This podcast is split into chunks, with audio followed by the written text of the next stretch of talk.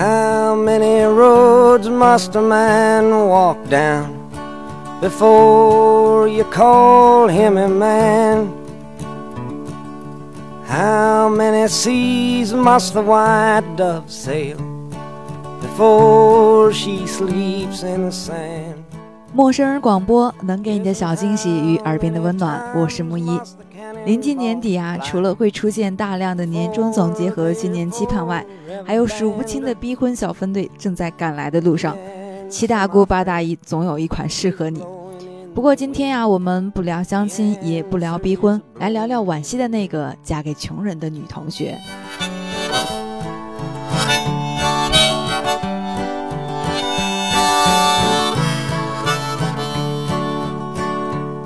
我有个同学名叫杨丽丽，名字普通，长相也普通，但她做过一件不普通的事儿，义无反顾地嫁了一个一穷二白的学长，由穷人家的女儿变成穷人的妻子。这样的弱弱联合，在大部分姑娘眼里无疑是个噩梦。杨丽丽家庭条件不好，入学那天我们就知道，她是独自拖着铺盖行李来报道的，而且晚了两天。班主任甚至打了电话去催。宿舍里只剩下角落一个上铺，他手脚利索地跳上去，一边整理一边自我介绍：“你们好，我叫杨丽丽，我在家里帮忙割稻子呢，所以来晚了几天。”他边说边笑，洗得发白的牛仔裤似乎也荡漾着笑意，身上有一种长年累月劳动积累下来的朴实气息。高中那三年，杨丽丽成绩很棒，从没掉下过年级前十。可高考填报志愿时，她却摒弃了众多一流高校，志愿表上填写的都是清一色免费师范院校。原因我们当然都知道，减免学费还有补贴的学校，对正发愁学费、生活费的她来说，是无奈之下的最佳选择。我们为他可惜，他却依旧乐颠颠地准备了一应生活用品，再次独自出发去上学。这一次，他买了硬座火车票，颠簸两天两夜，横跨了大半个中国，终于去到首都求学。当时，杨丽丽在 QQ 空间写了这样一条说说：“一箪食，一瓢饮，在陋巷，人不堪其忧，回也不改其乐。”乐观坚强，而且吃得了苦中苦。我们都相信这个姑娘会有一个很美好的明天。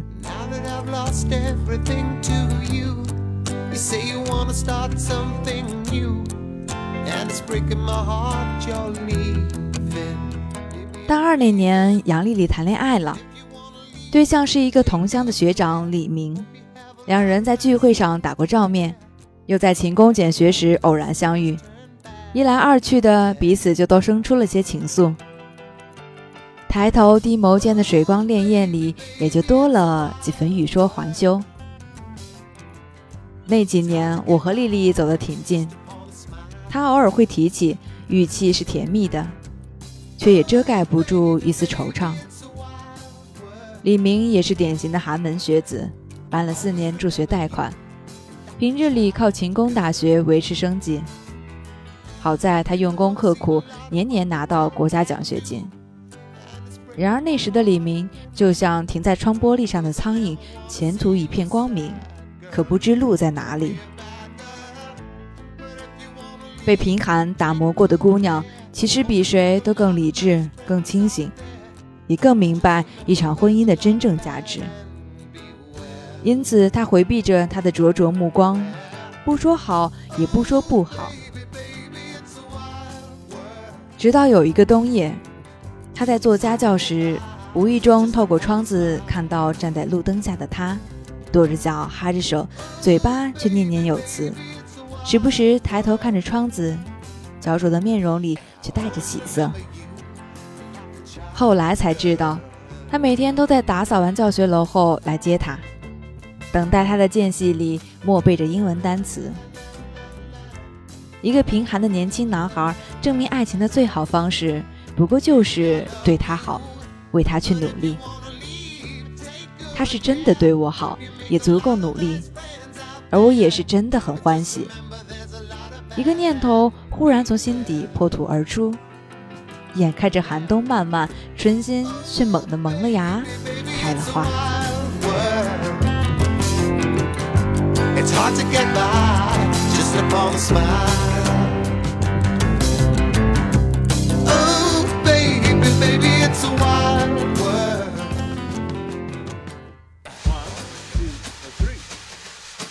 Who says I can't get stoned? Turn off the lights and the telephone. Me in my house alone. Who says I can't get stoned? 同宿舍的姐妹说：“不要和穷人谈恋爱，最好的年纪应该穿最美的衣裳，吃最好的美食，喝最烈的酒。跟了穷人，这些都将变成奢求。女孩子的青春耗不起，等她奋发向上，出人头地。”别闹了，那多累！再说，你能保证她一定可以成功吗？杨丽丽用一个淡定的微笑来回应苦口婆心的室友们。回过头来看电脑，李明正好从 QQ 上发来一段消息：“我决定了，签了安哥拉的工作，一年将近三十万年薪，我三两年就可以完成资本的原始积累。”我会让你过上好日子，别人有的我会通过双手挣给你，可能会有点慢，但我不会放弃。那几年过得确实不大好，两人吃过的大餐是校门口的鸡米饭，逛街只敢去地摊或横行的动物园，最折磨人的是寒假遇上春运，凭着两张站票穿越大半个中国。回到家，骨头往往散了架。苦吗？真的有点儿。凡胎肉体的身躯，对吃喝享乐当然会有自然而然的向往，但在心理和生理的较量中，占了上风的往往是前者。因为他记得，他把所有的鸡块都夹进了他碗里。他知道，他用一年的奖学金为他买了大衣。他发现，他悄悄订了他的机票，而给自己买了站票。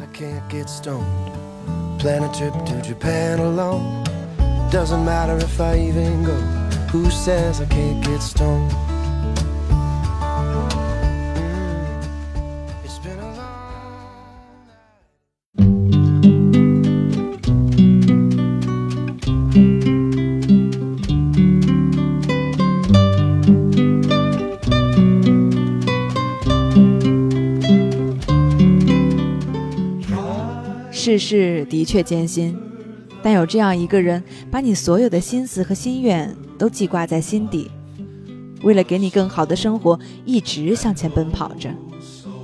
那么，即使活在尘埃里，内心应该也能开出一朵花来。这也是至高无上的宠爱吧。哪怕到了最后，两个人依旧喝着白粥，咽着咸菜，也是相互依偎着的姿态。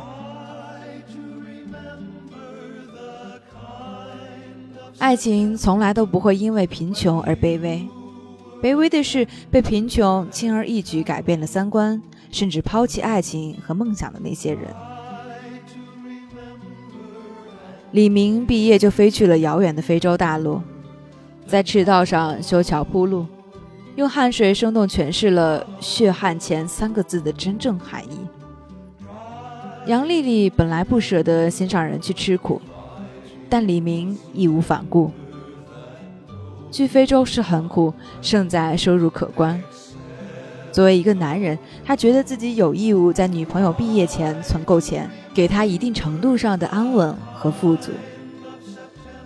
于是，大学最后一年，杨丽丽的日子前所未有的宽裕了起来。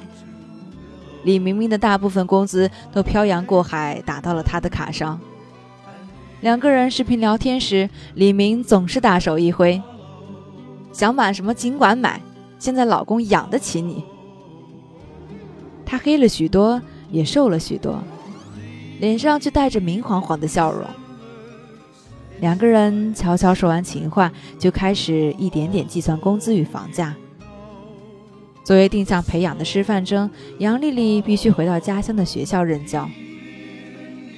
李明便决定合同期满回乡，买一套房子，再用三年积累下的经验开一家小小的建筑公司。这样一来，父辈的艰难困苦基本已经远去。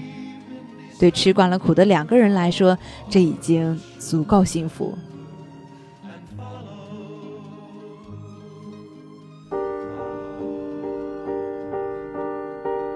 It's a little bit funny, this feeling inside.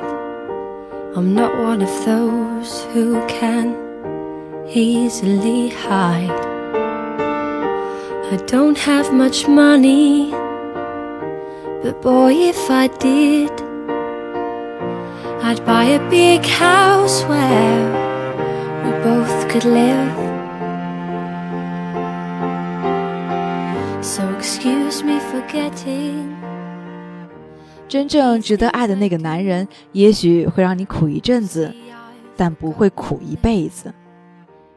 而真正值得爱的那个姑娘，也断不会计较你一时的落魄。她身上散发着的温柔和坚韧，也必定可以成为你最坚实的后盾力量。今年秋天，李明终于回来了。此时的杨丽丽已经在家乡做了两年中学语文老师。接机那天，他发了一条朋友圈，是三年前的照片，拍于李明毕业那天，是两个人在校门口的合影。他还写了一段话：那年我们很穷，但很快乐；现在我们不穷了，依然很快乐。世间有一种极致的成就和幸福。是寒冬里的两个人手牵手，一步步走到了春天。当百花绽放，风光旖旎，陪在我身边的还是你。主导爱情的其实从来都不是贫穷，而是两个人共同变好的决心。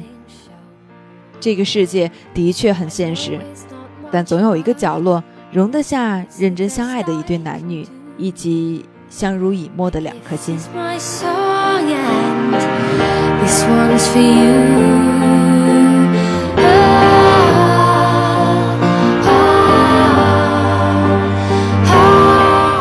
这里是陌生人，一个人的精神良药。获取你的毒药、解药、春药、补药、迷魂药，请关注微信公众号 M M O O F M 或搜索“陌生人”找到我们。声是声音的声，不是生猴子的生哦。当你看见两颗红色想要玩的图标，点击关注就可以成为我们的耳朵了。收听陌生人节目，我们推荐苹果设备用户通过播客应用搜索到我们，并点击订阅。如果依然一脸懵逼，请关注微信公众号后回复数字一，注意不要回复数字二。